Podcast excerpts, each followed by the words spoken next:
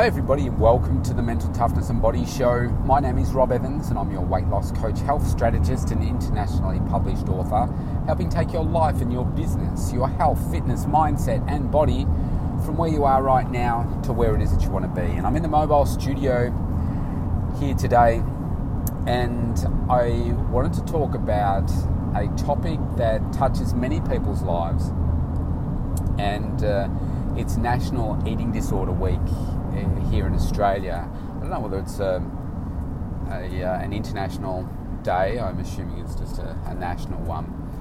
And eating disorders, very, very complicated. And I tell you what's really hard to understand for people that love food is why people have these eating disorders. Uh, because an eating disorder can manifest its way in lots of different uh, lots of different ways. They can have, um, you know, from anorexia, bulimia. Um, so, for those of you that most people listening to this will know what that is, but anorexia is um, body dysmorphia, you know, all that kind of stuff, where people they, they don't want to eat at all. They just don't don't want to eat and just get skinnier and skinnier, and they see themselves as being fat or not the size that they, they want to be. Bulimia is is normally something uh, involving purging, so eating, feeling guilt, and then purging, vomiting. And then there's uh, um, various aspects of that as well. Exercise-induced bulimia, where somebody will eat, maybe binge, even, not necessarily even binge, but eat, and then go and do enormous amounts of exercise to burn off all the, the calories, if you like, that they have eaten. And so, what has happened over the past two years with COVID is that the number of eating disorders have gone through the roof. I heard a statistic just yesterday, I think it was, um, and I've heard, I mean, there are a number of different organisations, I guess, that are impacted here uh, whether it be uh, like call centres, kids helpline, that kind of stuff. But the number I heard yesterday was like a, a 78% increase in eating disorders since COVID started. Uh, I've heard higher numbers than that in terms of uh, helplines being called for people, uh, kids in particular, that are suffering uh, from eating disorders. Now, this has an impact on adults as well. Uh, uh, but the way that it's impacting our children is is really massive, and that's where there's been um, uh, an even bigger spike uh, in the number of eating disorders. It's amongst our kids, and there's a a number of aspects I see that are, are causing this. One of them is a social media, right? I think about uh, when I was a kid, social media didn't exist. Uh, we didn't have, have a computer. I mean, computers only were only just starting to get into the house. The old Commodore 64 here in Australia, uh, when I was in year nine, I think it was, year nine or ten, and so they, they were very new. So social media didn't exist. Um, I was bullied, uh, you know, because of my size. I was little, wasn't overweight or anything. I was just short, so I was an easy target for people. Uh, and I had horrible uh, body image issues of myself because I wanted to be I wanted to be taller, I wanted to be bigger. I looked at the people around my school that were I guess one popular but also too good at sports and they were also I don't know, it just seemed to be, generally speaking, the ones that were really good at sports were also really smart. And so when I was a kid, I was linking all of that together and thought, well, I'm small, um, I'm not good at sports, um, I wasn't that smart, and I struggled with, uh, you know, I just struggled with learning in the way that it was taught, and so uh, I had horrible, horrible self-image issues, uh, which probably took me, to be honest, decades to because it started at probably age 11. That's probably my earliest recollection of it. Um, because then I started to notice that people were growing a lot faster than I was, and I was like, I'm not growing. Why are other people over summer? They're growing like 10 centimeters or 15 centimeters and I'm staying the same size. Um, so you know, that impacted me back then. So social media now it kind of magnifies everything massively. And then you've got all the filtering that goes on and the fakeness that goes on in Instagram. And so for the, the kids, so I've got two teenage girls, and uh, the the kids aren't on Facebook. Okay, they're on Instagram and TikTok. That's where they're that's where they're looking at, and you know, to a lesser extent YouTube. And uh, Facebook have admitted themselves. Uh, it came out via a leaked a leaked document. They'd commissioned a study about the impact of uh, Instagram and social media on uh, kids, particularly girls, and what the impact that it would have in, co- in causing them eating disorders. And they discovered that it was having a huge impact, but they tried to cover up the report, but it was leaked, and because they didn't want to. I think it came up in the, the context of them looking to how can we target advertising more towards teenagers and you know that part of the the niche. And this came out, and they tried to cover up the report, and then it came out, and you know, Facebook have, because they own Instagram, have copped a, a lot of flack uh, as a result of it. And I think you know people are moving away from Facebook because they're it's making it difficult. It seems to be all driven by the dollar, um, the the amount that they uh, you know change their algorithm to impact the people that are seeing your content and. Uh, it's something. It's something like one to three percent of the content you put out that your friends will actually see uh, because unless, and as I speak, they could be changing it right now. Uh, uh, if you're not liking slash commenting or both on, uh, say, a friend's post, Facebook says, well, you obviously don't want to see it, so you don't see it. So I've got like 4,300 friends, something like that, on Facebook, and most of them wouldn't see my stuff I put a lot of effort into the content that I put in there and, and so forth, but most people will not see it. I was like, well, that's just crap. You know, you put so much work into it, but this is the price you pay for someone else controlling uh, your content. So maybe it will get to the point where people go back to just people's websites. And like when I first started, I know I'm sidetracking here a little bit, but uh, when I first started business, uh, emails and blogs on your website were the way to go and directing people back to your website uh, into your blogs. But then, you know, I've probably spent probably seven years not doing blogs, creating lots of content, but just putting it on social media. Um, and then realizing that, well, geez, is there a better way of doing this? Because most people are not seeing the great content that I'm putting out there. Um, so it's tricky. Anyway, so getting back to uh, eating disorders, I think uh, the, uh, the, huge problem with uh, the Instagram, for instance, and, and, I see I see it on just some of the people that I follow. There's a, there's so much fakeness, and for instance, uh, because I work in the health fitness industry, um, some of the people that I follow, and I notice this particularly with girls, there is so much focus on Instagram on their butts. Okay, whether it's them. Uh, doing an Instagram video of their butt and super tight clothes and the angles of where they've got the camera and all that kind of stuff. Um, you can see other videos where it's the same person and how they can, if you like, fake or tweak the the position that they're in to make their butt look like so they have cellulite in their butt, but then they can show how they don't have cellulite in their butt and but the photo that they post is not having the cellulite. Um, and all these young girls, uh, you know, doing these exercises that aren't necessarily safe or appropriate, and uh, putting them on Instagram, and people think, "Oh, right, I should go out and do that," or uh, people saying that you know they live off 300 calories a day or something, which is very, very unsafe. Okay. Um, anything that is around 900, 1,000 to 900 calories or less is, you know, not particularly safe.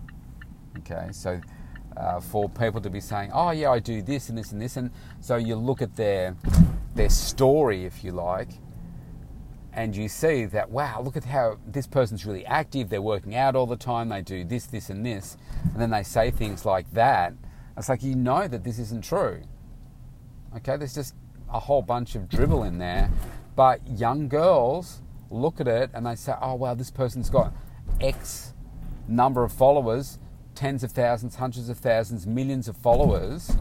And the other issue i find is that uh, particularly with the, the women. I see it with some male fitness models, but particularly with the uh, the women, they become more and more risque with their photos, and so they're becoming more and more uh, like sexually pro- provocative.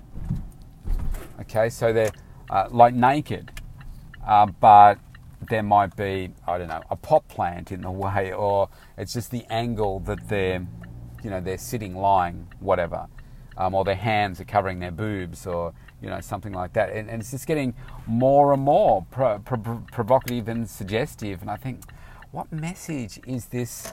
Is this sending? Um, there's a, and this is one of the bits that I I don't get.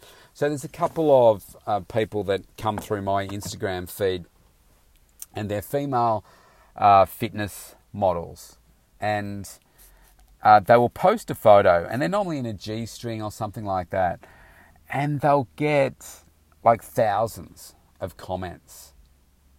And it's like, what is wrong with people? You know, there's zero content here. It's just an image of somebody. And uh, you know, you'll see them get more, more and more provocative because it has an impact on their ego, they're posting it and thinking, okay, well, I'm getting a lot of posts, I'm uh, sorry, a lot of likes or watches if it's a video, and then maybe that starts to back off a little bit, and they say, oh, I did this one today, I thought I would get 2,000 comments, and I've only got 500. Hmm, I better do something more suggestive, more provocative, and then uh, you know they'll get a few more likes, and then before you know it, um, they're getting an OnlyFans page and they're doing sex videos and, and things like that. Uh, it's just getting more and more suggestive, and like there's so much pressure, uh, particularly young girls, where they see these images and think, "Oh wow, I I need to to do that." And with all the filtering and so forth, uh, every now and then you'll see one where it's the real video versus the video that has been adjusted and completely different. It's like you're saying that you're doing these exercises and giving this body, but the reality is that's not your body. You've adjusted it, you've filtered it. And there's apps where you can, you know, you can put in abs, you can change the shape of your, your body, and like if you're a man, you can change the size of your your chest and arms and make yourself look way more muscular. But that's not the reality. And um, with the so this is what I see with a lot of the male fitness um, you know models. They put up these photos, talk about their workouts and so forth, but quite clearly they're taking performance enhancing uh, drugs because of the size of their muscles. Now I've been in the industry for like 34 years. I know somebody that's on steroids and the body they've got versus somebody that is natural. And what that does is well, two things. Let's just say it's a, a very well developed natural athlete, but a young person sees it, and somebody might make a comment saying, oh, on steroids or something like that. And so the young person looks at it and says, well, gosh, in order for me to get like that, I need to take steroids too. Or then they look at some of the Mr. Olympia people that are, are really overly developed and taking all kinds of drugs. And they say, well, clearly I need to take steroids if I'm going to look anywhere near that.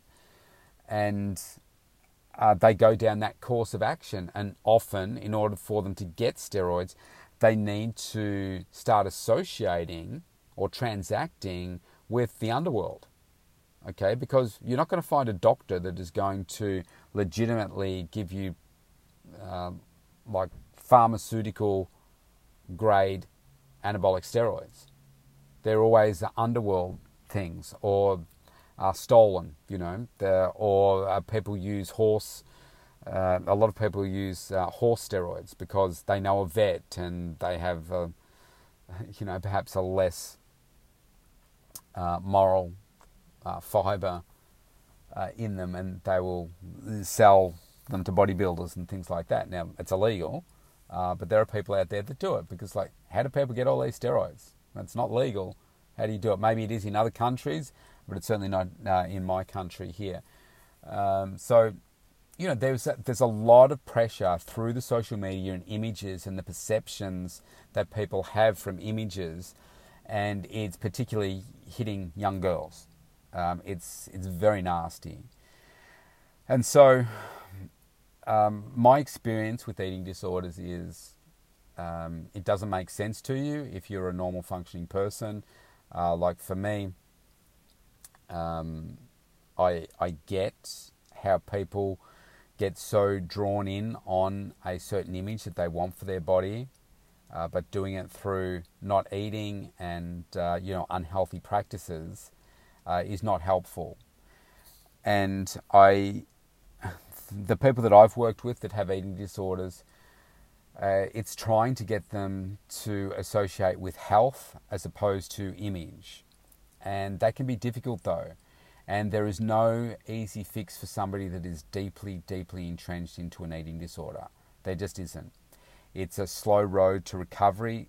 Um, some look, a lot of people recover but some don't, and there is no easy approach to it. We have, um, you know, some good approaches here in Australia, and uh, uh, some good evidence-based programs because that's what you want. You don't want just oh well, let's wave a stick over you and see if that works. You want evidence-based programs that are have been proven to work. But even the evidence-based programs, uh, the results are not necessarily awesome from them. Uh, I've got clients that have uh, had eating disorders and recovered from them. I know a number of people that have had eating disorders and recovered from them. I know some people that are still now into their adulthood and uh, they manage the eating disorder, but they still have body dysmorphia issues and, and so forth, but they, they're eating, right? And so, one thing that I've learned is, is about empathy, okay? You're not going to understand it because you love your food and you're hungry and you want to eat. Um, but somebody that's got a, a chronic eating disorder, they don't see things through your eyes. It's almost like putting a, a completely different set of glasses on and how they view the world and how they view themselves. And you can't just say, oh, eat, just eat, just eat. That doesn't work. Okay? It really doesn't. Uh, but it is absolutely trying to get the person the help that they need, and sometimes you have to be the bigger person for them in order to protect them and preserve their life if it gets to that sort of stage. Um, it can be a very, very difficult journey. It can go on for years, sometimes it can go on for weeks, sometimes it can go on for years. Uh, you, you just need to strap yourself in for the ride, that's for sure. Um, so, I guess this week being at Eating Disorder Awareness Week, um, I think you would be surprised, for instance, in schools if they did a full assessment on, uh, you know, whether it be young girls um, or it be as in like, you know, less than 10, uh, and, and teenage classes. If you went through everyone in a class, I reckon you would find that there would be um, a higher number than you would expect of kids in that classroom that have undiagnosed eating disorder issues because of the way that they perceive what food is going to do to them, a person that they may follow on social media that's popular.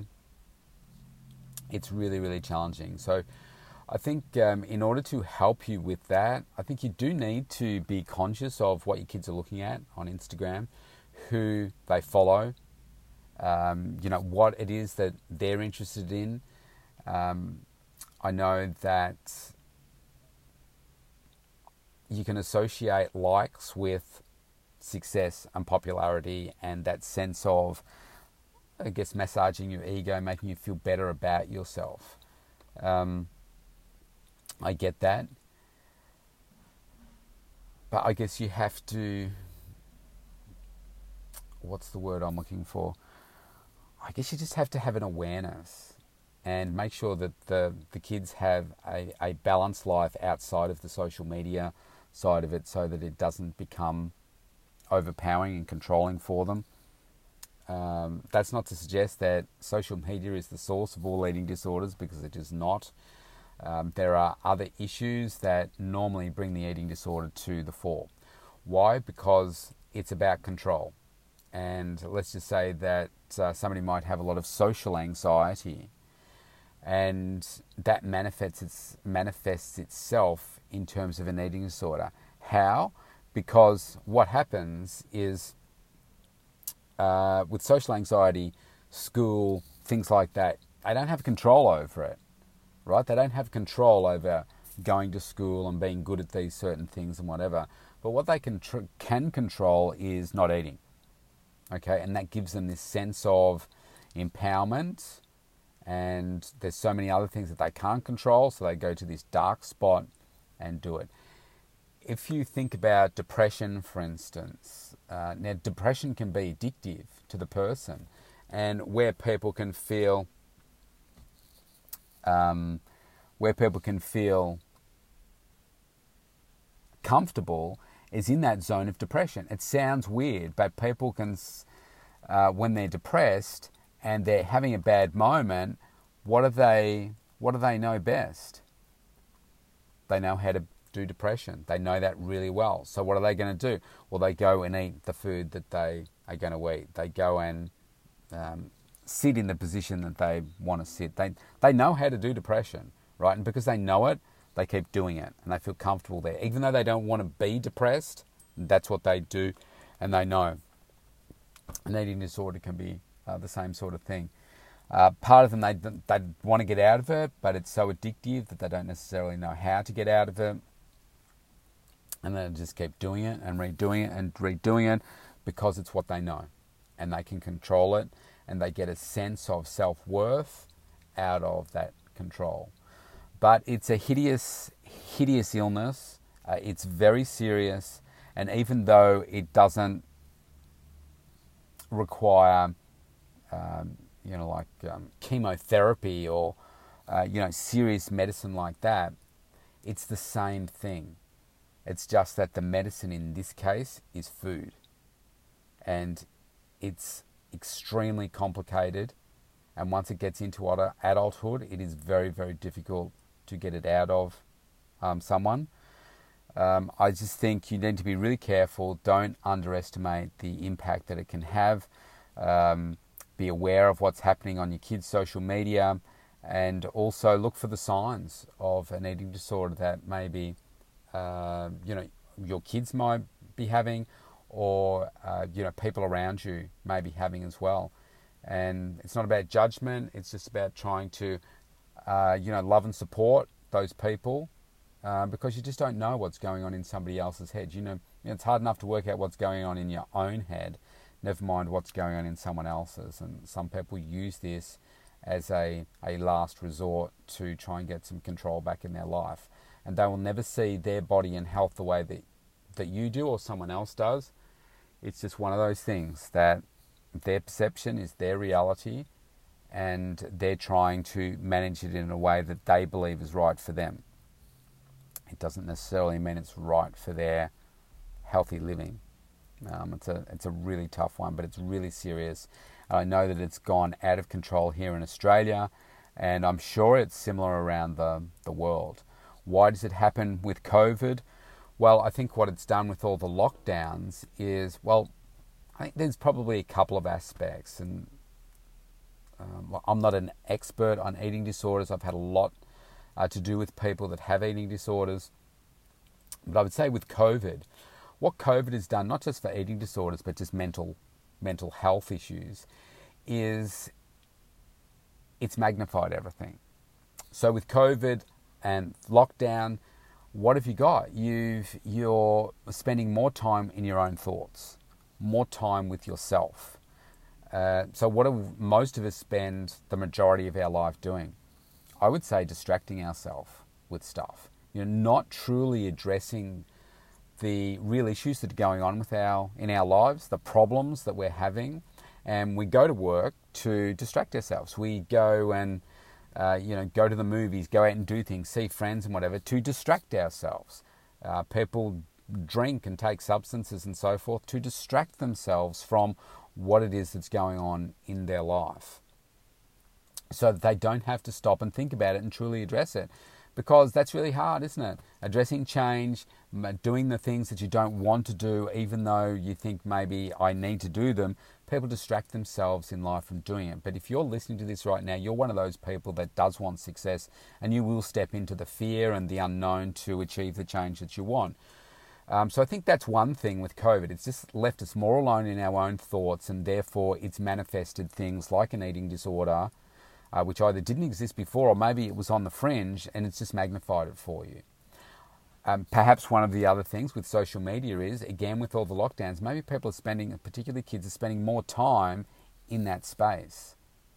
And uh, certainly teenagers, like my two teenage girls, and you see what they're going through. I mean, teenagers, they're going through the hormonal change as well. But then you've got this extra pressure of maybe there's these you know, these, these kids around the world that are their age that are millionaires because of whatever it is that they're doing. And maybe they're creating these videos and they're, they're putting stuff out there that is not necessarily right or accurate, but kids that are their age pick up on it. So if it's a if it's a young girl that's really popular, it's got a million you know got a million viewers or more, um, subscribers, whatever, on their social media channels, and they're you know making all this money from stuff that they're doing, and it could be just meaningless crap that they're they're putting out there, but people are paying money and they're making money from it, and then whether it's true or not, and they say, oh, I'm having 300 calories a day, and and I'm not making this up because my daughter's shown me some of the stuff. Uh, and uh, what are other kids going to do? They're going to jump on it. Now, whether it's true or not, it's wrong to be doing it because it's misinformation, it's misleading, it's damaging, and it's destroying people's lives. It's destroying families as well. And whether kids do it as a joke and they say, "Oh yeah, look, uh, I'm really popular," blah blah. I'm just going to create a fake, you know, a fake thing. Whether they do it for fun or whether it's their reality, uh, you, there's no one out there surviving off 300 calories a day for a long period of time. Um, so you know that it's not it's not true. Uh, so you just have to be careful, you know. But I think um, there's some of the reasons why eating disorders have manifested during this, you know, these past two years.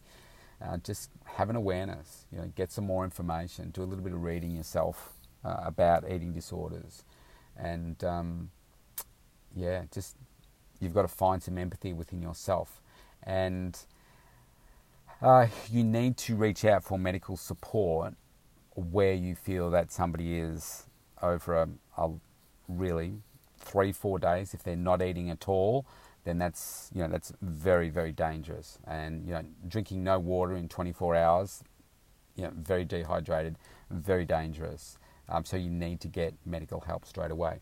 What do you do? You take the person to emergency.